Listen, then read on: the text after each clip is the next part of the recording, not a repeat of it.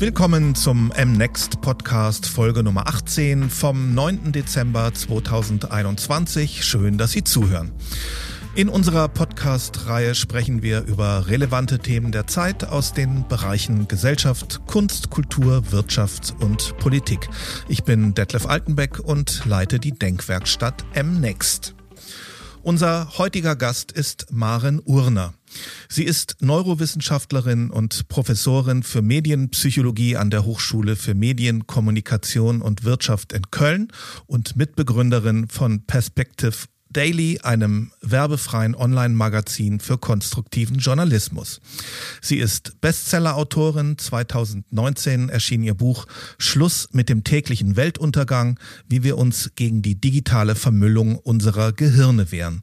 Ihr aktuelles Buch trägt den Titel Raus aus der ewigen Dauerkrise, mit dem Denken von morgen die Probleme von heute lösen. Hallo, Frau Urner. Ja, hallo, Herr Altenbeck. Sie sind Kommunikationsexpertin und beschäftigen sich intensiv mit dem Thema, wie Medien auf unsere Gehirne wirken. Wie halten Sie es persönlich mit der Medienhygiene? Können Sie sich gegen die digitale Vermüllung Ihres Gehirns, von der Sie sprechen, wehren? Die Informationsflut und Nachrichtenschwämme kontrollieren und der Versuchung widerstehen, sich in vielen Parallelen aufzulösen oder sind sie multitaskingfähig? Also so viele Fragen auf einmal. Ich versuche mal hinten anzufangen bei der Multitasking-Fähigkeit. Da vielleicht schon mal die gute oder schlechte Nachricht, je nachdem, wie wir draufschauen. Ähm, es gibt kein Multitasking, wenn es darum geht, dass wir ähnliche Dinge versuchen gleichzeitig zu tun. Also zum Beispiel auf dem Smartphone daddeln und gleichzeitig die Nachrichten im Radio hören oder ein Buch vielleicht ganz altbacken versuchen zu lesen. Das funktioniert nicht. Was wir stattdessen dann tun, wenn wir meinen zu multitasken, ist ein sogenanntes Task Switching. Also wir springen relativ schnell und auch mehr oder weniger effizient zwischen den verschiedenen Kanälen hin und her. Das sorgt allerdings auch immer ein bisschen dafür, dass was verloren geht, weil jeder Sprung, wie so ein echter Sprung über eine Hürde oder eine Hecke oder einen Graben, halt auch Energie kostet.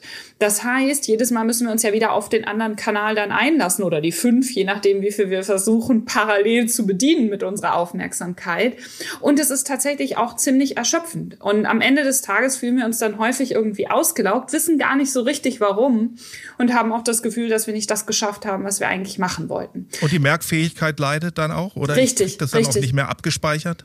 Genau, weil wir gar nicht in die Tiefe reinkommen. Also es gibt verschiedene Studien, die untersuchen, wie lange es dauert, wenn wir einmal die Konzentration verloren haben, bei einer Aufgabe, die sehr viel Konzentration abverlangt, wieder reinzukommen. Und das ist so Pi mal Daumen 20 bis 30 Minuten. Jetzt können wir uns das mal vorstellen. Wann arbeiten wir denn ehrlich, wenn wir ganz ehrlich zu uns sind, so der klassische ja, Büroarbeiter in Zeiten von Corona oder Arbeiterin ähm, oder Medien, Kommunikations, was auch immer Mensch, 20 bis 30 30 Minuten an einer Sache, wenn wir ehrlich sind, wahrscheinlich eher selten. Und da komme ich dann vielleicht auch zu dem ersten Teil der Frage, wie halte ich es da selber? Natürlich bin ich selber mit meinem, ich nenne es ja immer liebevoll Steinzeithirn, genauso diesen ja, Tricks und ähm, niedrigen ähm, äh, ja, Schleifen und Aufmerksamkeitsfallen äh, unterlegen oder erliege denen, genau wie andere Menschen auch. Aber, und das ist jetzt vielleicht auch die gute Nachricht für alle, die sich mit dem Thema vielleicht anfangen zu beschäftigen oder auch schon ein bisschen tiefer drinstecken, wir können lernen, besser damit umzugehen. Und das hat einfach ganz, ganz viel, Sie haben das Stichwort Medienhygiene, was ich auch gerne benutze, schon erwähnt, mit Gewohnheiten zu tun. Also niemand kann sich von diesen Biases, also diesen kognitiven Schnellschüssen, wenn wir es so nennen wollen, ganz frei machen. Zum Beispiel, dass wir eher Dinge glauben, die in unser eigenes Weltbild passen, dass wir gern auf negative, reißerische Überschriften klicken und so weiter. Aber wir können einen besseren Umgang damit lernen. Und da setzt auch mein Leben quasi dann an und äh, sowohl persönlich als auch professionell ist ja spannend, weil ich kann das auch gar nicht mehr trennen. Das ist irgendwie alles eins. Das ist für mich auch in Ordnung. Ähm, für andere mag das vielleicht anders besser funktionieren. Aber ich springe da immer so ein bisschen wie auf so mentalen Trampolin hin und her. Zwischen dem Konkreten, wenn ich gerade zum Beispiel selber merken würde, ja, jetzt lasse ich mich doch wieder ablenken oder ich wollte doch hier dieses Kapitel schreiben, warum gucke ich ständig auf mein Smartphone? Sollte ich es vielleicht doch lieber mal woanders hinlegen und in den Flugmodus stellen, um konzentriert arbeiten zu können? Und dann eben auch immer auf die Metaebene springen und sagt, Moment mal, was passiert da eigentlich gerade? Woran liegt das? Und dann wieder versuche, vielleicht neu zu justieren. Sie sagen, wir haben eine Vorliebe fürs Negative. Unser Gehirn schenkt dem Negativen mehr Aufmerksamkeit als dem Positiven. Das Negative führt zu höheren Quoten und Klickzahlen. Only bad news are good news heißt es. Warum ist das so? Naja, da sage ich immer, ich lade gerne ein, sich einmal kurz in die Lage des eigenen Gehirns zu versetzen. Das ist natürlich unmöglich, weil wenn das nicht wir und damit unser Gehirn machen, wer macht das dann? Aber so ein Gedankenexperiment ist manchmal ganz hilfreich, um auch so ein bisschen ja, demütiger und vielleicht auch nachsichtiger mit sich selber umzugehen. Also wir starten jetzt dieses Experiment, ja, wir setzen uns alle oder versetzen uns alle in die Lage unseres Gehirns. Und dann stellt sich natürlich als erstes die Frage, was ist eigentlich meine Aufgabe? Und die zentrale Aufgabe von diesem Gehirn ist natürlich, uns am Leben zu halten.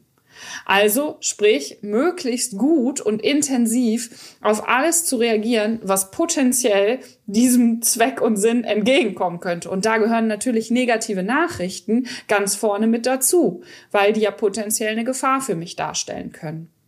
Und das geht so weit, dass wir eben auf negative Wörter, wie zum Beispiel Krise, Krieg, Gefahr, Bombe, reagieren, und zwar intensiver reagieren mit unserem ganzen Körper, also nicht nur das Gehirn, als auf positive und neutrale Wörter, bevor wir sagen können, welche Wörter wir da gerade gelesen haben. Das heißt, bevor wir einen bewussten Zugang zu der Bedeutung dieser Wörter haben, reagiert unser Körper schon.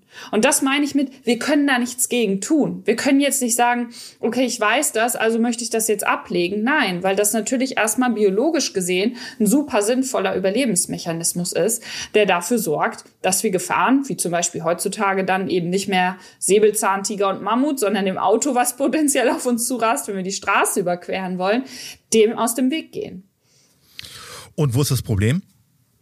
Naja, das Problem beginnt jetzt, wenn wir ins Jahr 2021 schauen oder bald dann 22 und alles, was danach kommt dass wir jetzt eben, wenn wir so ein Smartphone besitzen und irgendwie Zugang zum Internet haben und wenn wir nicht gerade mit der Deutschen Bahn unterwegs sind, ist das ja auch meistens der Fall, dann haben wir halt 24 Stunden am Tag, sieben Tage die Woche so eine ja regelrechte, ich mag diese Kriegsmetaphern nicht, aber Bombardierung mit negativen Nachrichten, also potenziellen Gefahren aus Sicht des Gehirns.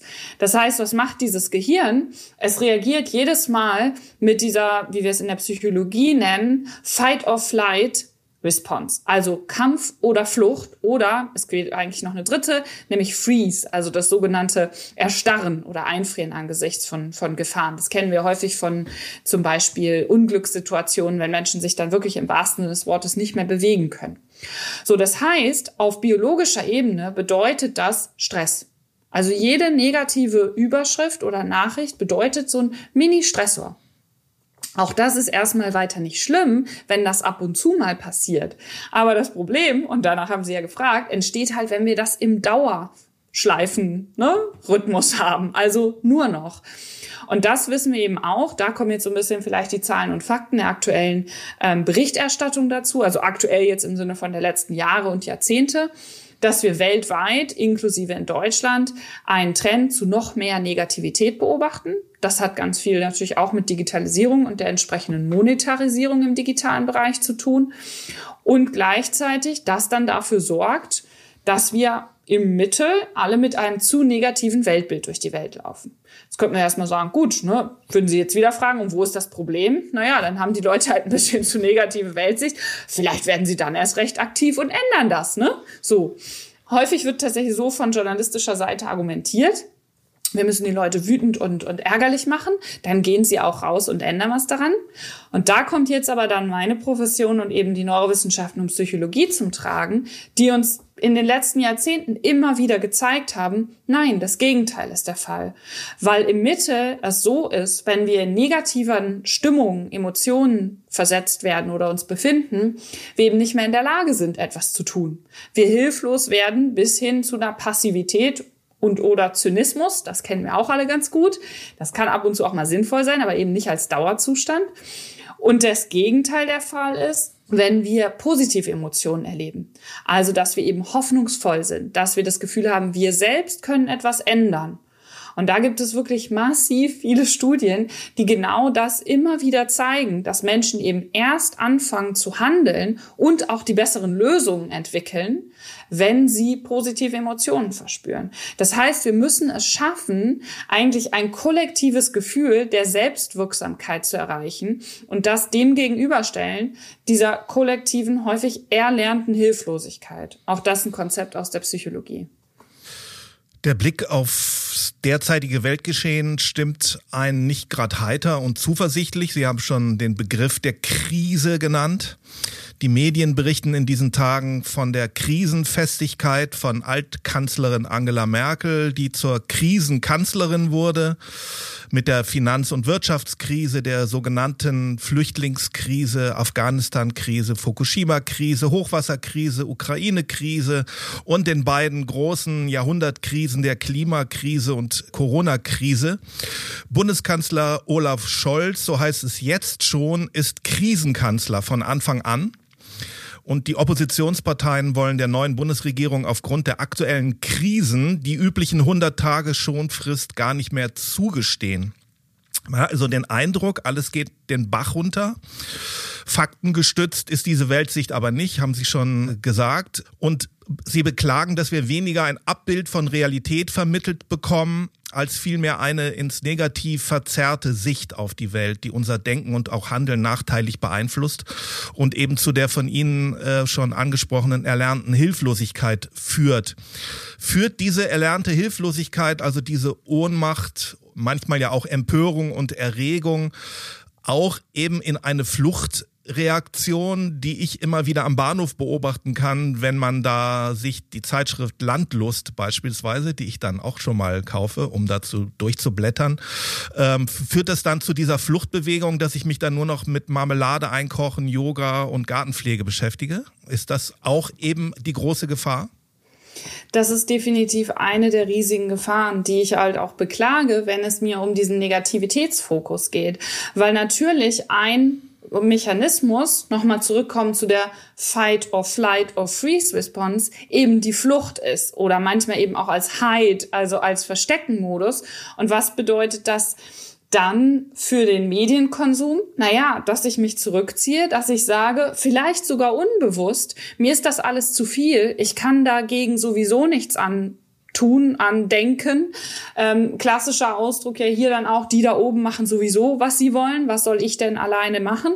Und dann sind wir bei dem Phänomen des Kontrollverlusts. Und das spielt auch da wieder aus neurowissenschaftlicher Sicht eine ganz, ganz wichtige Rolle weil dieser Slogan auch von Brexit, ja, von der Brexit-Kampagne Take Back Control, das kommt nicht von irgendwo her.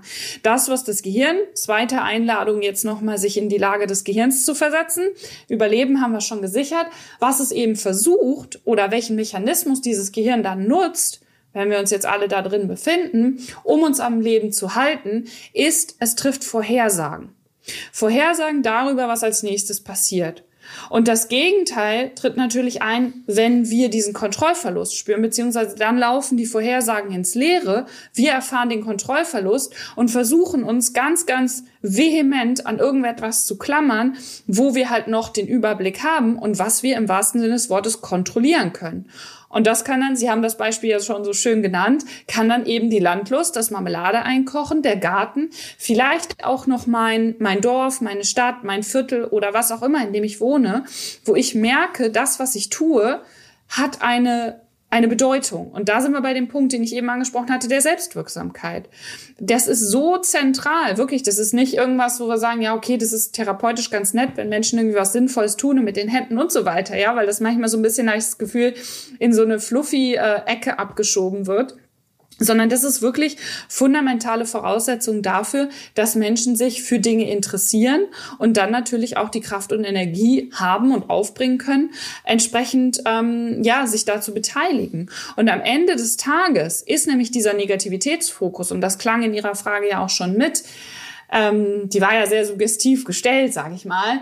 Ähm, ist dann eine Gefahr für die Demokratie. Weil wenn sich eine große Masse an Menschen dann von den Problemen und Herausforderungen, und wir haben sie ja, das, das will ich ja gar nicht wegreden oder kleinreden, ja, die Klimakrise allen voran, wenn diese Menschen sich davon abwenden, weil sie das Gefühl haben, ich kann nichts dagegen tun oder dazu beitragen, dann haben wir ein Problem, wenn wir sagen, wir wollen eine liberale Demokratie haben. Nun hat der Journalismus eine Wächterfunktion und muss negative Dinge aufzeigen, um aufzuklären und Verbesserungen zu bewirken, was Sie ja immer wieder betonen. Es geht Ihnen nicht um einen beschönigenden Wohlfühl-Schönwetter-Journalismus, der alles positiv und optimistisch abbildet, der aber eben auch nicht Panik macht. Ähm, eine schwierige Balance, in welches Narrativ packt man Informationen, ist die Frage. Sie selbst haben ja als Journalistin gearbeitet, zunächst als freie Journalistin bei der Westfälischen, bei der neuen Westfälischen, einer regionalen Tageszeitung, bevor Sie Neurowissenschaften studierten und promoviert haben. Und dann wieder ab 2016, als Sie das Online-Magazin für konstruktiven Journalismus Journalismus Perspective Daily gründeten.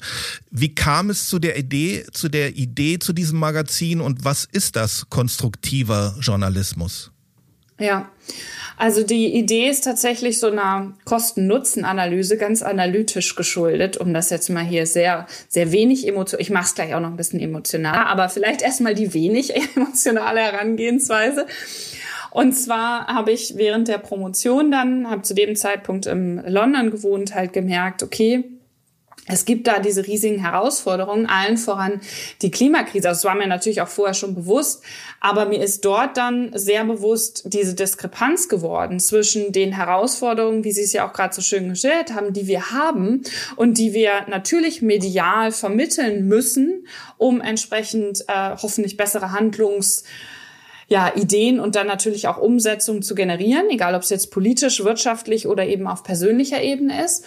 Und auf der anderen Seite ähm, haben wir aber eben eine Berichterstattung, die das eigentlich nicht leistet, weil wir eben diesen starken Fokus auf Einzelereignisse auf negative Einzelereignisse, die häufig nicht einordnen. Und da kommen wir jetzt gleich dann auch schon, oder komme ich gleich schon zum konstruktiven Journalismus ähm, rüber. Und die halt einfach so, ja, wie so Puzzleteile so ein bisschen auf uns als Rezipientinnen und Rezipienten draufgeworfen werden. Und wir müssen dann halt was draus basteln. Diese Puzzleteile sind aber eben häufig im Mittel diese negativen Einzelereignisse, die uns nicht unbedingt helfen, die Welt besser zu verstehen und wie gesagt auch dazu führen, dass wir im Mittel mit einem zu negativen Weltbild durch die Gegend laufen. So, das heißt, es ist eigentlich so geschuldet dieser Diskrepanz, also ist der erste Schritt, geschuldet dieser Diskrepanz zwischen das sind die Herausforderungen und wie reden wir darüber? Und gleichzeitig, das ist die dritte Komponente, gibt es aber, und das ist halt so eine Stadt, oder dafür ist so eine Stadt wie London dann natürlich auch prädestiniert, das zu erleben und zu erfahren direkt, gibt es so viele Menschen und Organisationen, die eben an Lösungen und an der Zukunft schon arbeiten. Und ich habe mich immer gefragt, warum werden die nicht mehr abgebildet? Ja, und da sind wir halt wieder im Negativitätsbias. Und warum reden wir nicht viel mehr darüber? Weil das ist doch der Weg, wie wir da irgendwie besser mit umgehen können. Und dann natürlich so der fachliche Hintergrund ähm, dazu kommt bei mir, ich mehr und mehr ähm, ja verstanden habe, auch immer noch da sehr demütig bin. Also ich glaube nicht, das Gehirn verstanden zu haben. Ich glaube auch nicht, dass irgendjemand irgendwann mal dazu in der Lage sein wird. Aber so zumindest so ein paar Grunddinge darüber, wie unser menschliches Gehirn und damit natürlich auch unsere Psychologie funktionieren. Und dass das eben im Journalismus noch einfach zu wenig Anwendung findet, wie zum Beispiel der Negativitätsbias, wie zum Beispiel die wichtigen Debatten, die jetzt mittlerweile mehr geführt werden zum Thema False Balance, Framing, Confirmation Bias, alle solche Begriffe können wir gern gleich noch im Detail mehr drauf eingehen, aber letztendlich alles psychologische Dinge sind, die zeigen, wir sind alles, aber kein objektiver Informationsverarbeiter aufgrund dieses Gehirns in unserem Kopf. Und Journalisten und Journalistinnen sind auch alles, aber keine objektiven Informationsweitergeber aufgrund dieses äh, 86 Milliarden schweren, starken Zellhaufens in ihren Köpfen im Durchschnitt. So, und da dann hinzugehen und zu sagen, Moment mal, kann ich vielleicht mit meiner, ja fast, also klar kannte ich ein bisschen die journalistische Welt, aber schon ein bisschen naiven Perspektive in einem absolut positiven Sinne gemeint, hinschauen und gucken, wie können wir es eigentlich besser machen? Und gemeinsam mit einigen anderen äh, verrückten Menschen, die dann auch diese Idee ähm, mit mir zusammen entwickelt haben und unterstützt haben und von Anfang an auch natürlich dann ähm, dabei waren, haben wir dann gesagt, okay, was für eine Form brauchen wir dafür und sind dann im Zuge unserer Recherchen auf den konstruktiven Journalismus gestoßen, der da gerade so langsam, aber sicher vor allem im englischsprachigen Raum und im skandinavischen Raum so die ersten Wurzeln schlug oder die ersten Blüten äh, an den Bäumen quasi zu sehen waren, dass es eben Menschen gab, die da rein konstruktive Projekte auf die Beine gestellt haben. Und wir dann gesagt haben, ja, okay, Stichwort Kosten-Nutzen-Analyse wenn wir diesen Karren, ich sag's mal ganz platt, rumreißen wollen mit den Herausforderungen, wie gesagt, Klimakrise und allem, was damit zusammenhängt, allem voran, dann brauchen wir eine andere Art der Informationsweitergabe und der Kommunikation. Und da sind wir ja dann auch äh, spot on quasi hier, richtig. Und dann natürlich so die erste Frage, ja, okay, wo kriegen Menschen eigentlich die Informationen her? Wo, wie kommen wir dazu, unser Weltbild zu bilden? Das ist auf der einen Seite natürlich die Bildung und auf der anderen Seite eben die Medien. Und da haben wir dann einfach gesagt, über die Medien, weil das muss jetzt auch ziemlich schnell gehen, können wir schneller mehr Menschen erreichen. Mittlerweile bin ich auch wieder in der Bildung tätig, also so ne, wandelt sich dann natürlich auch so nicht eine Einstellung dazu, aber einfach so auch die, die möglichen Einfallstore. Aber haben dann gesagt, okay, dann stellen wir ein eigenes Magazin auf die Beine, was eben versucht, diesen konstruktiven Journalismus auch im deutschsprachigen Raum zu verankern. Soll ich jetzt noch kurz auch noch was zum konstruktiven Journalismus ja, sagen? Ja, finde ich gut. Ein okay. Artikel, ich meine, das ist doch überraschend, ein Artikel am Tag. Ja, das war so eine der, oder ist eine der nach wie vor, aber war eine der wichtigen Entscheidungen. Stichwort Überflutung und ne, 24 Stunden am Tag Information und wir sind nie fertig eine Überlegung aus hirnphysiologischer Sicht quasi dann gesprochen. Naja, wir brauchen irgendwas wie so eine Dosis, wie das tägliche Zähneputzen, wo Menschen halt sagen, mhm, das schaffe ich und das fühlt sich dann auch gut an. Also Belohnungsmechanismus natürlich auch ein Stück weit. Und dann haben wir gesagt, genau, dann machen wir einen Artikel pro Tag, weil das ist dann nicht endlos scrolle und ich bin niemals fertig und man hat das Gefühl, nur noch hinterher zu rennen, sondern man weiß ganz genau als Mitglied, als Nutzer oder Nutzerin von Perspective Daily, es gibt einen Beitrag pro Tag und den kann ich mir dann zu Gemüte führen und mir die entsprechenden äh, x Minuten, also maximal sind das so zehn Minuten, ähm, minimal so vier Zeit nehmen, um diesen Artikel dann zu konsumieren und, und mich mit einem Thema vielleicht auch ein bisschen intensiver als nur die Überschrift zu lesen, auseinanderzusetzen. Das ist so eine Zutat eben da aus der psychologischen Seite, was ich eben meinte, gedacht.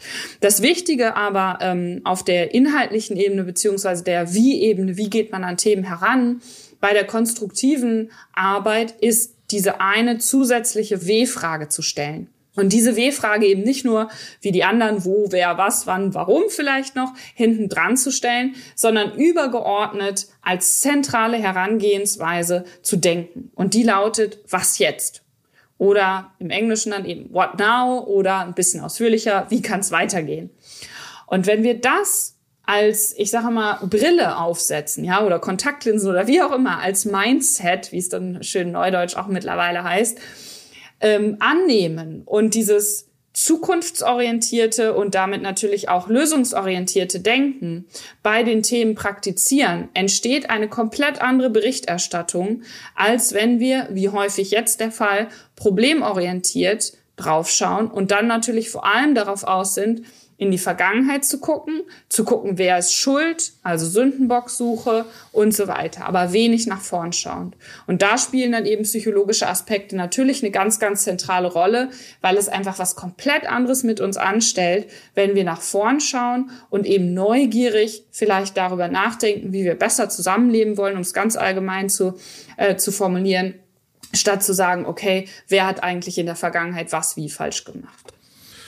Sie sagen, es braucht einen Journalismus, der Informationen zunächst mal findet, dann nach Relevanz filtert, abbildet, sortiert, einordnet, sach- und fachgerecht beurteilt, Zusammenhänge schafft, gewichtet, bewertet und kritisch hinterfragt. Aber kann ein Journalist für alles eine Lösung anbieten, wie Sie fordern?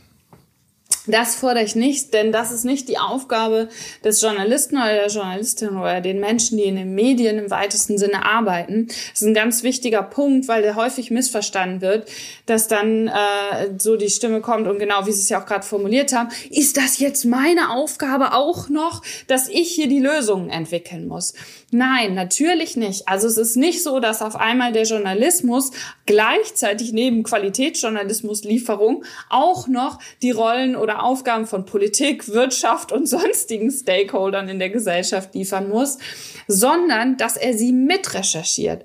Das ist der, oder sie, das ist der entscheidende Punkt. Also eben immer zu schauen, was gibt es schon für Lösungsansätze. Das, was ich eben so ein bisschen ähm, allgemein für die, meine Londoner Wahrnehmung beschrieben habe, zu merken, ach, da gibt es Individuen, da gibt es Organisationen, da gibt es vielleicht Kommunen, da gibt es andere Länder, Städte, Verbände, was auch immer, die für eine bestimmte Fragestellung vielleicht schon gute Ideen haben oder die vielleicht sogar schon umgesetzt haben. Das ist quasi der Unterbereich des konstruktiven Journalismus, der sogenannte lösungsorientierte Journalismus, der ganz explizit fragt, welche Lösungsansätze und welche Lösung gibt's bereits und die dann kritisch einordnet. Ganz wichtig, die kritische Einordnung. Also es geht hier nicht darum, irgendwie welchen NGOs oder so nach dem Mund zu reden. Ist auch ein häufiges Missverständnis. Der konstruktive Ansatz allgemein ist aber noch allgemeiner sozusagen, indem diese Was jetzt Frage ja nicht zwangsläufig immer darauf hinausläuft oder die Antwort auf die Was jetzt Frage, dass es eine konkrete Lösung oder mehrere konkrete Lösungen gibt, die dann miteinander verglichen werden, sondern dass einfach wirklich so dieser Blick in die Zukunft gerichtet wird und damit natürlich, wie Sie schön auch die ganzen Verben eben genannt haben, ein, ein sehr guter, qualitativ hochwertiger Journalismus einfach gefordert und hoffentlich auch mehr gefördert wird in Zukunft, gefordert wird, weil es natürlich auch ganz viel um Einordnung und Verstehen geht. Weil es darum geht, eben nicht nur zu sagen, die Person hat jetzt äh, Dreck am Stecken und ne, das ist schlecht gelaufen, sondern ich brauche ja ein viel tiefgehenderes Verständnis, wenn ich dann auch die Frage, was jetzt stelle und schaue, wie können wir denn jetzt mit dieser Problematik umgehen. Das kann ich nur, wenn ich eine gewisse Expertise in dem Bereich habe. Ich habe neulich einen schönen Podcast mit Ihnen gehört, da ging es anhand des Beispiels Medienkompetenz in Deutschland genau um dieses Thema. Äh, was ist äh, ein Journalismus, der auch Lösungen anbietet? Man könnte ja jetzt sagen, in Deutschland ist das Schulsystem hinüber, äh, wir sind digital nicht angebunden, unsere Schülerinnen und Schüler haben keine Medienkompetenz und da machen wir den Sack zu und dann haben wir es mal wieder. Ja. Ähm, und Sie haben aber in dem Podcast, den ich hörte, gesagt, ja, äh, es gibt ein Beispiel, Finnland, oft also gern genommen, die skandinavischen Länder in diesem, in diesem Bereich. Ähm, dass man eben dann mit dem Hinweis, wie läuft das da in Finnland, ähm, auch dann eben nicht den Sack zu hat und sagt, das ist ja alles schrecklich, sondern ähm, auch eben sehr wohl eine Lösung anbietet, oder? Absolut. Und vielleicht um auf die erste ich sag mal, Entscheidungsvariante noch kurz einzugehen, warum die eigentlich keine Entscheidung, also ist natürlich auch eine Entscheidung, aber warum uns die nicht weiterbringt, das noch ein bisschen ähm, mehr zuzuspitzen. Wenn wir so reagieren, also wenn wir sagen, ja, okay, dann ist halt alles hoffnungslos, dann frage ich die Menschen mittlerweile auch ganz offen und so natürlich auch hier und heute, ja, warum denn dann überhaupt aufstehen und irgendwas tun, wenn sie nicht an einem Morgen arbeiten wollen? Also dann können sie doch einfach alle oder wir alle kollektiv, ich sag mal, wie der Käfer auf dem Rücken uns hinlegen und warten, bis die Welt untergeht, ja? Also Butter bei den Fische, das wäre dann das, die Lösung in Anführungsstrichen. Ist auch eine Lösung, ne? Klar.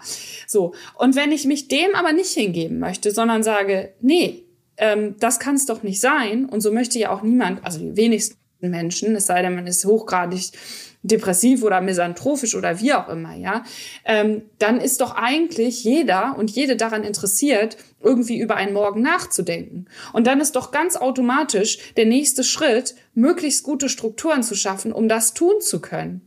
Und das verstehe ich halt häufig nicht, warum wir uns da selber, also ich verstehe es natürlich aus psychologischer Sicht, aber wir haben ja auch viele ähm, Menschen in diesem Land und auch generell auf der Welt, die das, die das ähm, ja, diese Biases und diese Denktendenzen, die wir da in uns, in uns tragen, verstanden haben. Und dass wir die einfach mehr, es geht ja nicht nur um Journalismus hier, es geht genauso um Politik und, und Unternehmen auch, ja, ähm, mehr Menschen dieses Wissen dann auch in die Anwendung bringen und wir einfach verstehen, wir sind subjektive Wesen, Wir sind aber vor allem auch eins, soziale Wesen, die vor allem dann gut funktionieren, wenn sie gemeinsam irgendwas Sinnvolles, was wir als sinnvoll erachten, tun. So, Punkt. Das ist so die, die, die Quintessenz, was wir aus der Biologie, der Psychologie, der Neurowissenschaften wissen.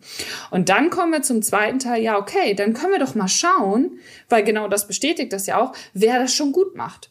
Und jetzt bei dem äh, Thema Bildung und ähm, Fake News erkennen und kritisches Denken, also das ist so da der Überbegriff, der häufig nicht gleichgesetzt, aber im gleichen Atemzug wie Medienkompetenz eben auch genannt wird und den ich auch sehr gern mag. Also kritisches Denken bedeutet eben, ähm, aus meiner Sicht gesprochen gibt es natürlich auch unterschiedliche Definitionen, aber so ein bisschen allgemein formuliert, dass wir uns eben kritisch mit dem eigenen Denken und der eigenen Wahrnehmung auseinandersetzen. Also nicht unbedingt jetzt zwangsläufig alle Psychologie studieren müssen, aber so ein paar Grundtendenzen, wie zum Beispiel diesen Negativitätsbias, kennenlernen und dann auch einfach verstehen, das ist erstmal nichts Schlechtes, es kann aber schlecht werden, wenn wir das zu sehr bedienen und uns dem komplett hingeben.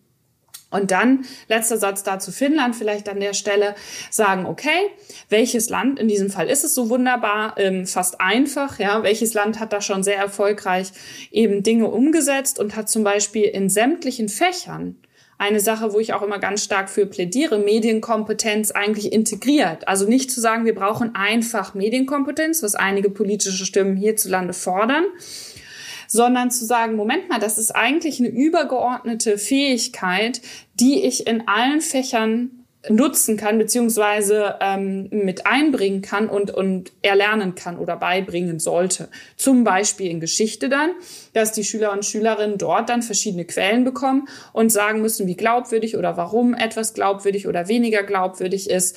Und in anderen Fächern dann zum Beispiel Social Media Posts analysieren von heutzutage, um zu gucken, okay, wo sind da vielleicht Fake News versteckt, Themen wie Deepfake, aber generell eben auch diese Auseinandersetzung mit dem eigenen Denken und vor allem Dingen der eigenen Fehlbarkeit im Denken. Und ich glaube, davon könnten wir eine ganze Menge mehr priorisieren und dann profitieren.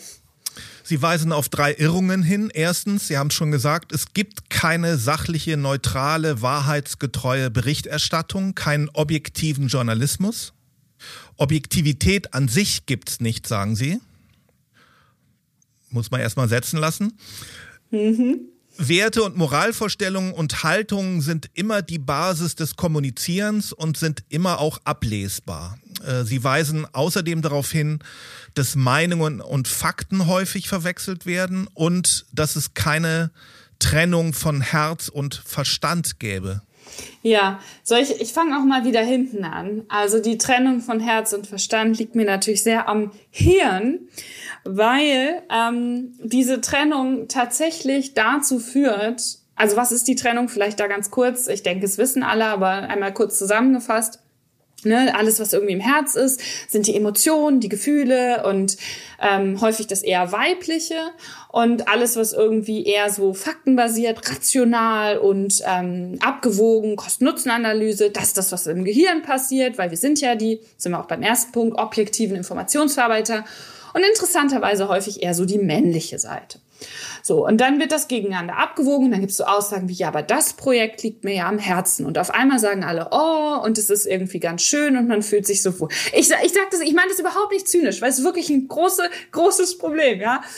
Ähm, weil das nämlich dazu führt, dass wir eine Dichotomie, also eine Trennung aufmachen, die es einfach nicht gibt. Weil, auch da jetzt, ähm, mal die Full Disclosure hier, Gefühle sitzen genauso im Gehirn wie irgendwelche Überlegungen, ob man äh, 3,90 Euro oder 5,90 Euro für irgendwas ausgibt oder ein Haus kauft oder mit der Bahn fährt oder sonst was. Ja, irgendwelche vermeintlich rationalen Entscheidungen trifft. Das alles sitzt in unserem Gehirn. Das Herz ist super, ist ein toller Muskel, kann aber sonst relativ wenig, ja. Also da, da ist einfach nicht so viel mit Gefühlen. Und es ist einfach eine historische Komponente, genau wie früher irgendwelche anderen Dinge angenommen wurden, dass wir irgendwie diese vier Säfte haben und was auch immer, ja. Oder dass, ne, andere, also, keine Ahnung, ich bin keine Medizinhistorikerin, will mich da jetzt nicht zu weit aus dem Fenster lehnen, aber wer das möchte, kann sich da gerne mal im Internet mit auseinandersetzen. Ist ganz spannend, was es mal alles so für Annahmen gab, ja. So, und jetzt wissen wir aber, ne, wir sind im Jahr 2021, nicht. Die Neurowissenschaften haben zwar noch nicht alles verstanden, aber eine ganze Menge. Und eins wissen wir auf jeden Fall, Gefühle, Emotionen und alles, was auch dieses Oh kreiert, sitzt eben genauso in unserem Gehirn wie die Abwägung, ob wir ähm, morgens Marmelade oder irgendwas anderes essen oder ein Haus kaufen oder so. Und warum das jetzt gefährlich ist, also warum ich da so drauf rumreite, ist halt, dass es eben nahelegt, es gäbe da etwas, wo wir Entscheidungen treffen, die nicht auf Emotionen, und da sind wir dann auch beim zweiten Punkt, Werten basieren. Warum ist das grundlegend falsch und gefährlich? Weil wir ja nur und jetzt wird's wichtig und, und, und äh, entscheidend, dass nochmal alle die Ohren spitzen, weil es ein bisschen theoretisch wird, aber nicht zu kompliziert, versprochen. Weil wir ja nur Entscheidungen treffen können, weil wir bestimmte Werte haben. Warum? Naja, wir können ja nur ein Ziel haben, weil uns etwas wichtig ist. Das heißt, wir können nur rational auf dieses Ziel optimiert abwägen, weil wir bestimmte Vorlieben oder Präferenzen haben. Und ich mache es auch da nochmal deutlich anhand den Ergebnissen aus den Neurowissenschaften. Es gibt Patienten, da sind die Regionen im Gehirn, die mit der emotionalen Verarbeitung beschäftigt sind und dafür tatsächlich notwendig sind, beschädigt. So, das heißt, die sind nicht in der Lage, ne, bestimmte Emotionen zu fühlen, einzuordnen und so weiter. Was können die aber auch nicht mehr? Entscheidungen treffen. Warum nicht? Weil sie keine Präferenzen mehr haben. Sie haben einfach keine Vorliebe mehr. Wenn wir diesen Patienten, und das ist tragisch, weil wenn wir diesen Menschen zum Beispiel sagen, unterschreib jetzt mit dem grünen oder blauen Stift, dann brauchen die Stunden, um einen der Stifte auszuwählen. So, das heißt doch, wir können keine Entscheidung treffen, wenn wir keine Emotionen, ergo Werte haben, weil wir dann kein Ziel haben und damit auch nicht rational und lösungs- oder wie auch immer orientiert entscheiden können. Und deshalb ist diese Trennung so gefährlich, weil sie etwas suggeriert, dass wir da irgendwie objektiv neutral entscheiden können und alles andere ist dann halt emotional und irgendwie stimmungsgetrieben. Das ist einfach faktisch tatsächlich, um mal bei den Fakten zu bleiben, faktisch falsch. Und wenn wir jetzt, und das ist dann der wichtige andere Punkt mit der Objektivität, wenn wir jetzt als Gesellschaft, als Gemeinschaft oder als Beziehung, Familie, Unternehmen oder wie auch immer Entscheidungen treffen, ist es so wichtig, dass wir diese vermeintliche Objektivität eben nicht vorgaukeln, weil das natürlich automatisch dazu führt, dass sich Menschen ausgegrenzt fühlen, weil sie vielleicht andere Ziele, Werte und Vorstellungen von der Zukunft haben und dann natürlich fast berechtigt sind zu sagen, ja, Moment mal, das sind aber Fake News, weil wenn ihr behauptet, ihr argumentiert objektiv und ich merke dann, oh, das sind aber nicht meine Werte, dann muss das ja irgendwie falsch sein. Und das ist der wichtige, entscheidende Punkt und warum ich von einer Gefahr rede. Und dass es so wichtig ist, dass wir über Subjektivität die ganze Zeit sprechen. Dass es immer einen Unterschied macht, ob Sie etwas beurteilen mit Ihrem Hirn und Ihrer Historie oder ich. Und die einzige und aber auch sehr vielversprechende Chance, die wir als Menschen haben, ist darüber zu sprechen. Ist immer wieder deutlich, wie wichtig Ihnen die Verbindung von Journalismus und Wissenschaft ist. Oh ja, ähm, ein tiefer Seufzer geht durch die Leitung. Ähm, vielleicht zwei, drei Schlaglichter an der Stelle. Also ich hatte ja eben schon die Expertise, eben vorhin irgendwann mal die Expertise erwähnt, die ich für grundlegend und sehr wichtig und zentral halte, was Journalismus oder was die Produktion von Qualitätsjournalismus anbelangt, weil einfach sonst die Einordnung nicht möglich ist. Und eine Sache, nicht nur in Zeiten von Corona und Berichterstattung über wissenschaftliche Studien und so weiter, sondern generell ist eine Sache ganz, ganz wichtig, nämlich dieses Verständnis von Wissenschaft als Prozess. Das ist so vielleicht das erste Schlaglicht an der Stelle. Wenn ich verstanden habe, dass Wissenschaft eben nichts ist, im Gegensatz zu Glauben, was in Stein gemeißelt ist, um hier mal noch einen kleinen Seitenhieb Richtung ähm, Glauben zu geben, dann ist einfach klar, dass das natürlich etwas ist, was sich immer weiterentwickelt. Also was ein Prozess ist, der mit jeder neuen Studie, die herauskommt, sich vielleicht auch mal nach hinten oder nach zur Seite entwickelt, aber dass es natürlich in gewisser Weise auch ein Rückschritt, mal Fortschritt bedeuten kann, weil wir neue Erkenntnisse sammeln und weil es dann ganz normal ist, zu sagen, da haben wir uns geirrt, wir müssen das jetzt eben revidieren. Nur wenn ich das als Journalistin und Journalist verstanden habe, kann ich aber auch entsprechend darüber berichten und formuliere nicht dann so Schlagzeilen wie, das sind Lügner oder die haben doch letzte Woche noch was ganz anderes gesagt.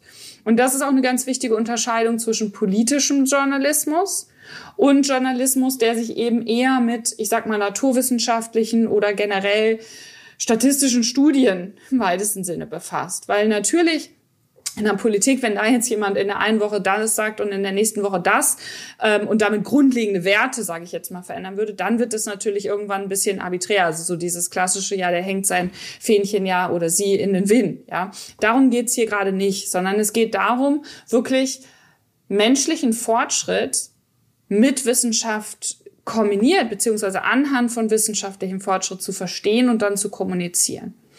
Damit einhergehen die notwendige Expertise vom wissenschaftlichen Prozess. Und da sind wir beim nächsten Punkt, den wir ja auch eben schon so ein bisschen diskutiert haben beim Thema Bildung, der natürlich aber dann auch im Journalismus eine ganz wichtige Rolle spielt, nämlich das kritische Denken beziehungsweise das Verständnis, dass eben keine objektive Informationsweitergabe möglich ist und dass es aber gleichzeitig auch immer bedeutet, dass das, was ich tue als medienschaffender Mensch, als informationsweitergebender Mensch, Gehirne zu verändern. Weil ich bestimmte Auswirkungen auf die Gehirne der Menschen habe, die diese Informationen dann wahrnehmen oder besser formuliert interpretieren weil sie natürlich bei jedem und jeder anders ankommen. Und nur wenn Journalismus sich dieser Auswirkungen mehr bewusst macht und vor allen Dingen auch mit mehr Verantwortung damit umgeht, können wir es schaffen, gesellschaftlich bessere Debatten zu führen. Weil wir sonst immer in diese Gefahr der Polarisierung, in die Gefahr der, der hat das aber falsch oder richtig gesagt, hineinlaufen. Vielleicht, um es da auch nochmal im wahrsten Sinne des Wortes ein bisschen anschaulich zu machen. Klar, es ist hier nur ein Podcast und ich kann jetzt keine Bilder zeigen, aber wenn Sie nebenbei oder vielleicht im Nachgang, weil nebenbei natürlich schwierig ist, Task-Switching und so weiter, The Dress googeln oder es vielleicht sogar kennen, ja, dieses Kleid von 2015, was dann zum Internet-Hit, äh, also zum viralen Internet-Hit wurde und sie den visuellen Neurowissenschaften den Moment des Ruhmes beschert hat. Dieses Kleid, The Dress, hat dafür gesorgt, dass Menschen sich überall auf der Welt, also alle, die dieses Kleid gesehen haben, darüber gestritten haben, ob dieses Kleid jetzt gold und weiß ist oder blau und schwarz. Ganz wichtig, alle sehen das gleiche Bild. Sie können das, wie gesagt, wenn Sie es nicht kennen, gerne im Nachgang mal testen, vielleicht so am Familientisch oder so und fragen, welche Farben siehst du da? Und es hat einfach was mit unserer bisherigen visuellen Wahrnehmung zu tun, wie wir dieses Kleid wahrnehmen, Schrägstrich interpretieren. Und wenn es doch schon da anfängt, ja, und wir uns noch nicht mal aus guten Gründen, also es ist ja jetzt nicht irgendwie ein Scheinstreit, darauf einigen können, welche Farben ein Kleid hat, dann ist doch völlig klar, dass wir über so Konzepte wie Freiheit, Sicherheit ein bisschen ausführlicher sprechen müssen, als das ab und zu gemacht wird.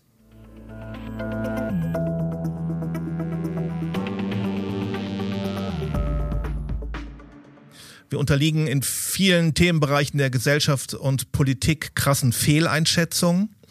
Das bekommt man auch beispielsweise sehr anschaulich bei der Lektüre des Buchs Factfulness von Hans, Anna und Olga Rosling äh, schockierend vor Augen geführt, finde ich. Auch sehr lesenswert. Aber auch unsere Risiko- und Gefahreneinschätzung ist erbärmlich. Berühmtes Beispiel, wie gefährlich ist das Fliegen, Thema Flugangst. Wir haben ähm, auch mehr Angst vor Terrorangriffen als vor autofahrenden Rentnern und Kugelschreibern, konnte ich bei Ihnen lesen. Ist alles Quatsch zeigen Zahlen, Daten, Fakten. So sterben mehr Menschen beim Autofahren als beim Fliegen. Das wissen alle, ändert aber nichts.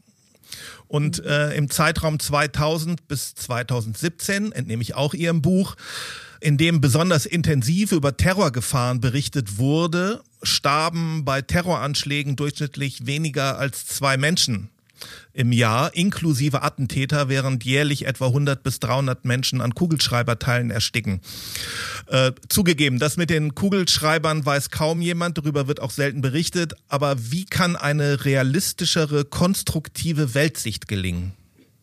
Ja, also Sie sprechen ja zwei wichtige Zutaten, mindestens zwei wichtige Zutaten dafür an. Das eine ist, was Sie ja schon gesagt haben, ja, wissen wir alle, also wenn wir das Wissen haben, ne, und ändern es dann aber trotzdem nicht. Aber dafür müssen wir es natürlich erstmal wissen. Also sprich, der erste Schritt ist natürlich immer das drüber reden. So blöd und plakativ es klingen mag, ja. Das, was ich vorhin auch meinte mit dem, was ist die einzige Chance, die wir haben, zu kommunizieren. Und das gilt natürlich bei der Informationsweitergabe darüber, wie diese Welt funktioniert oder aussieht, wenn wir ein bisschen demütiger da sprechen wollen. Natürlich beginnt das genau damit, nämlich diese Einordnung zu schaffen, diese Verhältnisse darzustellen. Und Hans Rosling, leider ist er ja schon verstorben, aber die Arbeit der Gapminder Foundation, also die Stiftung, die er mitgegründet hat, läuft ja weiter. Und sein Ziel ist und war ja ähm, das ganz, ganz hehre Ziel eben, nämlich mit Daten Menschen darüber wirklich besser aufzuklären, wie es um die Welt bestellt ist. Und was hat er sehr schnell gemerkt? Also er war Mediziner, hat sehr schnell gemerkt, ich komme hier um die Psychologie nicht rum. Ja, also deshalb sein Buch ist natürlich äh, mit mein, meine Inspiration auch jeden Tag rauszugehen und genau daran zu arbeiten, Menschen dafür zu sensibilisieren. Und da sind wir dann beim zweiten Schritt. Daten allein reichen eben nicht aus dafür zu sensibilisieren, dass unser Gehirn in diesem Kopf da halt nicht wie eine Festplatte funktioniert, nicht ein Computer ist und wir deshalb auch bitte aufhören sollten, diese Computeranalogie von unserem Gehirn zu machen, weil es eben keine Speichern-Taste, Löschen-Taste oder Klammer auf, Klammer zu oder was auch immer Taste gibt, ja. Das funktioniert so nicht. Sehr wahrscheinlich vergessen wir nie etwas. Es kann sein, dass wir bewusst keinen Zugriff mehr darauf haben, dass es uns aber dennoch in bestimmten Zusammenhängen prägt und so weiter. Die ganze Thematik mit zum Beispiel Traumata oder Belastungsstörungen oder was auch immer, Stresserkrankungen. Ja, das sind alles Beispiele dafür, wie empfänglich, also in einem positiv und negativen Sinne, wir für die Welt sind und wie wichtig, und da kommen wir jetzt eigentlich ganz wieder zum Anfang zurück und ja auch ähm, zu der Frage, wie gelingt uns denn jetzt die konstruktive Weltsicht, wie empfänglich wir für alles sind und wie wichtig es daher ist, eine Medienhygiene oder eigentlich noch allgemeiner formuliert eine Informationshygiene in unsere Routinen aufzunehmen. Weil es natürlich ja heutzutage in unseren Breitengraden zumindest ganz normal ist, dass wir irgendwie uns die Zähne putzen, regelmäßig duschen und irgendwie andere hygienische Sachen berücksichtigen. Zum Beispiel auch wenn es um die Nahrungsaufnahme oder die Sauberkeit von Trinkwasser und so geht, ja. Und dann komme ich halt um die Ecke und sage, Moment mal, wie sieht's denn eigentlich mit den hygienischen Voraussetzungen für das wohl sensibelste Organ unseres Körpers aus, nämlich unser Gehirn? Und da machen wir uns im Durchschnitt aus meiner Sicht, Einschätzung, Wahrnehmung zu wenig Gedanken bisher drüber, weil wir eben, und da sind wir beim Stichwort der Vermüllung, weil wir eben alles häufig nicht ungefiltert, aber unreflektiert an uns heranlassen. Und ganz wichtig ist, weil manchmal dann so ein bisschen Stirnrunzeln Einsatz, ja, wie Medienhygiene, aber dann lass ich doch weg. So, nee, das tun wir sowieso. Also ja, aber das machen wir sowieso. Die einzige Frage ist, machen wir das bewusst oder unbewusst? Weil drumherum kommen wir nicht. Dafür hat der Tag einfach zu wenig Stunden und gibt es heutzutage glücklicherweise zu viele Informationen, auf die wir Zugriff haben. Jetzt haben wir noch ein weiteres Problem. Wir sollen uns alle mit anderen Meinungen und Perspektiven auseinandersetzen. Das sei gut für unser Gehirn, sagen Sie. Sie weisen aber auch darauf hin, dass unser Gehirn leider sehr faul ist und sich gern im Energiesparmodus befindet, was dazu führt, dass wir, genauer gesagt, unser Gehirn, wir sind ja nicht nur unser Gehirn, dass also unser Gehirn gern den Status quo anstrebt, Veränderungen scheut und lieber denkt, äh, das haben wir doch immer schon so gesehen und immer schon so gemacht, statt wollen wir das mal aus einer anderen Perspektive sehen, hat das andere Gehirn nicht doch recht, wollen wir mal was anderes ausprobieren. Wie können wir unser Gehirn aufwecken und bewegen, beziehungsweise was verstehen Sie äh, unter dem Immunsystem des Gehirns? Ja, ja, das ist sozusagen neben dem, und das ist ja ganz schön, ne? also es ist ein Vorteil von Corona. Wir haben alle sehr viel über das Immunsystem schon nachgedacht in den letzten äh, ja, knapp zwei Jahren. Und dann kann ich dann jetzt um die Ecke kommen und sagen, äh, übrigens, wir haben da noch so ein zweites Immunsystem, das psychologische Immunsystem. Und das tut genau das, was Sie gerade beschrieben haben. Das schützt ein Stück weit unsere Identität. Also sprich, wenn ich von mir als Maren irgendwie davon ausgehe, das sind so meine Qualitäten, meine Stärken, meine Schwächen, das bin ich als Person, dann, und das ist auch meine Überzeugung, dann kommt mir eine andere Überzeugung entgegen, dann nehme ich die natürlich nicht automatisch auf und sage, jo, alte Identität über Bord werfen und dann geht's weiter als neue Maren, also Maren, weiß ich nicht, 43.87 oder so, sondern das schützt natürlich erstmal ein Stück weit, dass ich integer bin. Also, dass ich halt ein kohärentes Konzept von mir als Person habe und auch eine psychologische ja, Sicherheit entwickeln kann. Auf der anderen Seite, und das haben Sie auch sehr gut geschildert, ist das natürlich auch Gefahr, dass wenn wir einmal eine Überzeugung haben, und so quatschig die dann manchmal sein mag oder auch nicht, wir sehr, sehr, sehr schwer davon loslassen. Und da ganz wichtig, umso mehr eine Thematik oder eine Sache unsere Identität bestimmt, und damit umso dichter an unserer Psychologie ja dann auch dran ist, umso schwieriger wird es, neue Aspekte und auch Erkenntnisse, die diese Thematik betreffen, an uns heranzulassen. Und da sind wir dann bei diesem Phänomen des Confirmation Bias, des Bestätigungsfehlers. Also wenn Sie zum Beispiel jetzt eine andere, ich sag mal, Lieblingsmusik haben als ich und wir würden anfangen, über Musik zu sprechen und Sie würden ganz doll davon schwärmen, was da alles besser ist, würde ich halt sagen, nee, nee, wäre ich ganz skeptisch. Und das ist jetzt vielleicht ein triviales Beispiel, aber wenn wir es jetzt mal weiterführen auf politische Überzeugung und vor allen Dingen viele Themen, die mittlerweile politisiert sind. Also zum Beispiel ähm, in den USA sehr krasse Beispiele wie Todesstrafe, Klimawandel oder Klimakrise, Abtreibung und solche Sachen. Und auch in Deutschland erleben wir es ja jetzt zum Beispiel anhand von Themen wie Impfen, ja, dass das eben etwas ist, was sehr, sehr stark an der eigenen Identität dran ist und dann Fakten und Erkenntnisse nur sehr schwer integriert werden, die dem widersprechen. So, und jetzt haben Sie aber natürlich auch konstruktiv gefragt, wie gehen wir denn damit besser um? Sehr gut also, dass wir hier über das und was jetzt sprechen, konstruktiver Ansatz.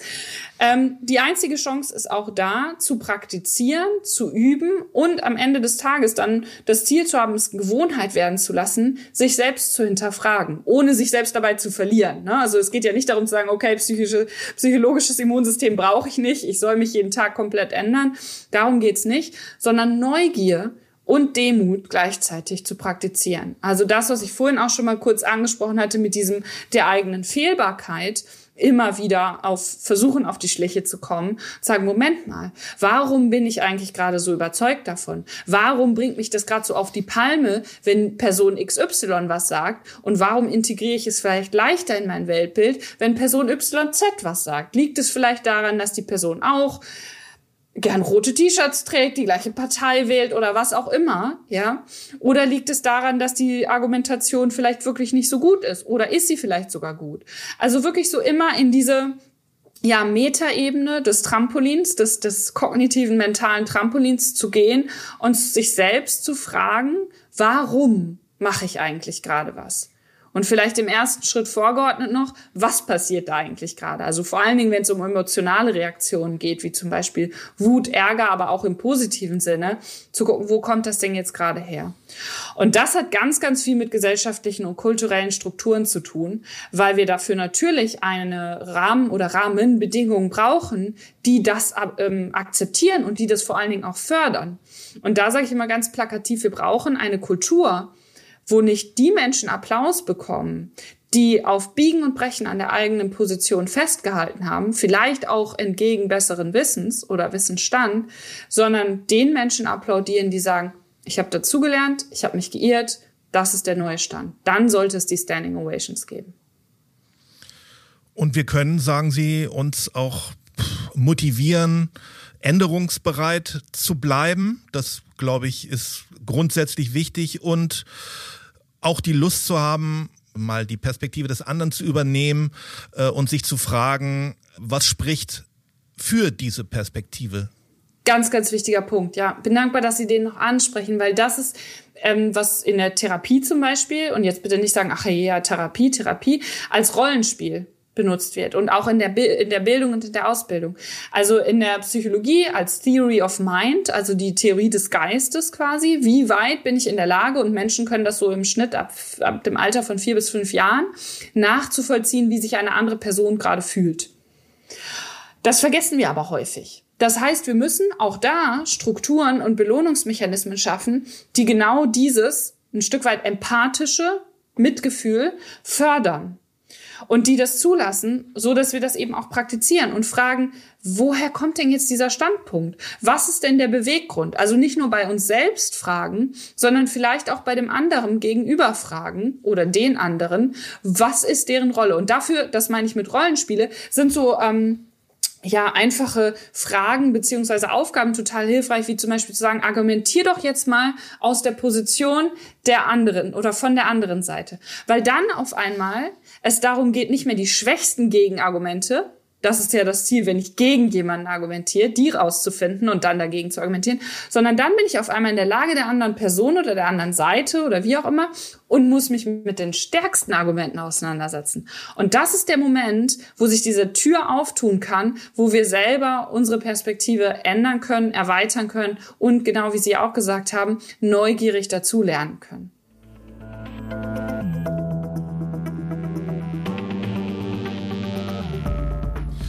Es läuft uns leider die Zeit ein wenig davon. Ich möchte dennoch zum Thema konstruktive Kommunikation ein wenig mit Ihnen die Gedanken teilen. Welchen Unterschied macht es für unser Gehirn, ob wir Nachrichten und Informationen analog, digital, hybrid vermittelt bekommen, diese sehen, hören oder lesen? Macht es einen Unterschied, ob wir die Zeitung in gedruckter Form im Smartphone oder iPad lesen? Ja, also spielen verschiedene Komponenten mit rein. Also generell gibt es zum Beispiel Untersuchungen, die schauen, wie ähm, groß die Informat Verarbeitungstiefe ist abhängig davon, auf welchem Gerät oder wie wir gerade lesen. Und da ist die Reihenfolge oder das Ranking sozusagen auf dem Smartphone lesen wir am oberflächlichsten. Auf dem äh, stationären Computer dann äh, ist quasi Platz zwei und das gedruckte Produkt, ja, egal ob Buch oder Zeitung, da lesen wir oder ist die Verarbeitungstiefe am größten. Das macht ja auch irgendwie Sinn, wenn wir kurz drüber nachdenken. Ne? Es ist ja irgendwie fast, liegt es auf der Hand, dass natürlich, wann, wie, wann lesen wir auf dem Smartphone? Naja, meistens vielleicht, wenn wir irgendwo zwischendurch, mal eben zwischendrin, dann werden wir wieder unterbrochen, dann kommt irgendwie eine Nachricht rein oder ein Anruf. Beim stationären Computer, je nachdem, welche Apps und was man da so nutzt, an E-Mail-Programm und was auch immer, ist es ähnlich. Und beim Buch oder dem Magazin ist es ja dann meistens schon so, dass wir einfach eine Umgebung haben, die da weniger Ablenkung zulässt. Und das ist natürlich auch das Stichwort hier. Die ähm, Ressource, um die es an der Stelle geht, ist natürlich wieder unsere Aufmerksamkeit und wie sehr wir in der Lage sind, sie eben dann auf eine Sache zu fokussieren und uns zu konzentrieren oder eben die ganze Zeit in diesem Modus sind, klicke ich, gucke ich jetzt wieder irgendwo anders, weil halt eine andere Nachricht auf einem anderen Kanal irgendwie reinkommt. Dann haben Sie aber ja auch angesprochen, dieses ähm, Verhältnis zwischen, gerade jetzt auch in Zeiten von Corona natürlich, digitale Veranstaltungen, digitale Lehre zum Beispiel. Ich bin ja seit ja, dreieinhalb Semestern auch in Zoom-Vorlesungen, dass ich jetzt Professorin eben über Zoom lehre und unterrichte und Seminare gebe. Und es ist natürlich ein Riesenunterschied zur analogen Lehre. Ja, also weil natürlich genau da auch die Aufmerksamkeit einfach sehr viel partieller ist und die Verlockung, da haben wir ja auch vorhin schon drüber gesprochen, von allen möglichen anderen Dingen, die dann mal eben so passieren, sehr viel größer ist. Und das hat einfach mit ganz, ganz vielen Aspekten zu tun. Also Vielleicht noch zwei, drei Beispiele an der Stelle. Es gibt mittlerweile auch, und das ist das Schöne, nochmal Schöne an Corona, das ist ja so im Prinzip wie so ein Live-Forschungsexperiment, ähm, ja, beziehungsweise Labor, weil wir auf einmal ganz andere Bedingungen haben, also aus wissenschaftlicher Sicht gesprochen, und die dann natürlich mit vorher und vielleicht auch irgendwann im Nachher wieder vergleichen können. Und eine Sache, die im Zuge dessen zum Beispiel untersucht wurde, ist halt, inwieweit sich Kommunikation unterscheidet, wenn sie telefonisch oder über Chatten, also Tippen, ähm, egal jetzt, ob es irgendwie ein, ne, ein bestimmtes Programm, App oder was auch immer ist, ähm, oder eben Videotelefonie abspielt. Und da hat sich gezeigt, dass tatsächlich das Telefonieren, also die Synchrone, genau wie die Video ähm, Telefonie natürlich mehr übermittelt und sich besser anfühlt als das asynchrone Kommunizieren, also wo immer ja eine Pause eintritt, wenn wir tippen. Weil natürlich immer irgendwie was anderes dann kommt. Das heißt, wir sind genau wie beim Smartphone lesen nicht 100 Prozent bei dieser einen Kommunikation. Und das vielleicht so als, als Live-Hack für alle, gerade jetzt so mit wieder irgendwie neuen Kontaktbeschränkungen oder Empfehlungen für Kontaktbeschränkungen und so weiter und so fort. Einfach mal das Telefon in die Hand zu nehmen und anzurufen und nicht nur zu texten. Es fühlt sich gut an. Ähm, und es fühlt sich für alle gut an. Also das einfach zu machen und diese Überwindung anzugehen. Ähm, ein anderer wichtiger Aspekt bei dieser ganzen Videotelefonie ist ähm, oder Videokonferenzen Sachen ist natürlich, dass zum Beispiel das Ankommen und das Weggehen wegfällt. Also das, was uns als soziale Wesen auch ausmacht. Und das ist auch ganz spannend aus psychologischer Sicht oder aus meiner Sicht da ähm, von der psychologischen und neurowissenschaftlichen Warte gesprochen, dass dieses kontinuierlich sich selbst sehen, was die meisten ja äh, per Default dann anhaben, zu Stress führt. Weil das, also es ist in der Psychologie als so ähm, Spiegelstress ja, also wie wenn wir normalerweise in den Spiegel gucken, beschrieben. Das machen wir ja normalerweise nicht den ganzen Tag. Wenn wir jetzt aber mehrere Stunden, tagelang diese Videokonferenzen haben und dabei tagelang uns selber die ganze Zeit sehen, kreiert das die ganze Zeit diesen Stress so, ach, wir beurteilen uns, wir beurteilen uns. Und da ist einfach ein einfacher Tipp, das eigene Bild auszuschalten, auch wenn das vielleicht erstmal schwerfallen mag, wenn man denkt, huch, aber wenn dann doch meine Haare komisch sitzen. Aber hey, das ist im Analogen ja genauso, weil da laufen wir auch nicht mit dem Spiegel vor der Nase rum. Jetzt macht es, wir sprachen bereits darüber, einen großen Unterschied für unser Gehirn, ob wir eine positive oder negative Nachricht erhalten. Die negative wirkt stärker und bleibt länger in Erinnerung. Was bedeutet das außerhalb des Journalismus eigentlich für unsere Kommunikation? Sagen wir mal bei der Arbeit, für Führungskräfte und Mitarbeitende oder im Privaten, in Beziehungen. Ich las mal beispielsweise, dass in Partnerschaften äh, ein Kritikpunkt äh, nur mit sieben Komplimenten ausgeglichen erreichen werden kann. Was sagen Sie dazu? Ja, die Zahl kenne ich tatsächlich auch und ähm, ich kann ganz viele Beispiele jetzt dazu, oder was heißt Beispiele, also Forschungsergebnisse dazu nennen. Ähm, vielleicht die verschiedenen Bereiche zumindest einmal auch berührend, ja. Bleiben wir beim Privaten. Also wir kennen wahrscheinlich alle diese, oder Sie kennen alle die Situation, ich kenne sie auf jeden Fall. Ich liege abends im Bett und es ist eigentlich ein ganz guter Tag gewesen und man denkt so nach, ich denke so nach, ja das und das und plopp, man hat das eine negative Feedback im Kopf. Ja, und man kann machen, was man will. Das ist das, wo man denkt, ach, hätte ich doch mal anders und besser und so weiter. Das ist der Negativity Bias. So. Und da, da sind wir dann bei der Demut und der Selbsterkenntnis und der Metaebene. Da dann zu sagen, wenn das nächstes Mal passiert, ach ja, dein Steinzeittieren, das will halt wieder den Negativität oder hat wieder den Negativitätsbias ausgepackt. Jetzt guckst du mal ganz bewusst, was eigentlich gut gelaufen ist. Und so plakativ und nach Landlust das jetzt klingen mag, ja, halt so Dinge wie ein Dankbarkeitstagebuch oder was auch immer da für sie funktioniert, sich bewusst auf das zu konzentrieren. Und da sind wir wieder beim Thema Gewohnheiten, ja, weil Gewohnheiten sind ja nicht nur Zähneputzen, sondern fangen beim Denken an. Also da dann denkgewohnheitsmäßig zu sagen, Moment mal, Negativitätsbias, ich gucke jetzt mal nach den drei, vier, fünf Dingen, vielleicht auch im Gespräch mit dem Partner oder wem anderes, mit dem man abends irgendwie oder morgens spricht, einfach zu sagen, dafür bin ich heute dankbar. Kreiert einen komplett anderen ähm, ja, Gedankengang und damit auch eine andere Sicht und eine andere Handlungsfähigkeit auf die Welt, als wenn wir den Fokus auf das Negative richten. Und das kann eben so stark werden, dass es natürlich dann am Ende des Tages pathologisch wird. Also dieser Negativitätsbeiß, das wissen wir eben auch aus der ähm, Therapie beziehungsweise der ähm, Psycho nicht nur Psychosomatik, sondern eben generell den psychischen Erkrankungen, dass zum Beispiel bei Depressionen der Negativitätsbias halt nochmal sehr viel stärker ausgeprägt ist. Und da gibt es dann zum Beispiel Verhaltenstrainings, wo dann genau das entsprechend ja behandelt wird, um den Fokus, ne, den mentalen Fokus wieder auf was anderes zu richten. Dann haben wir das Gleiche oder fast analog natürlich auch im Unternehmenskontext.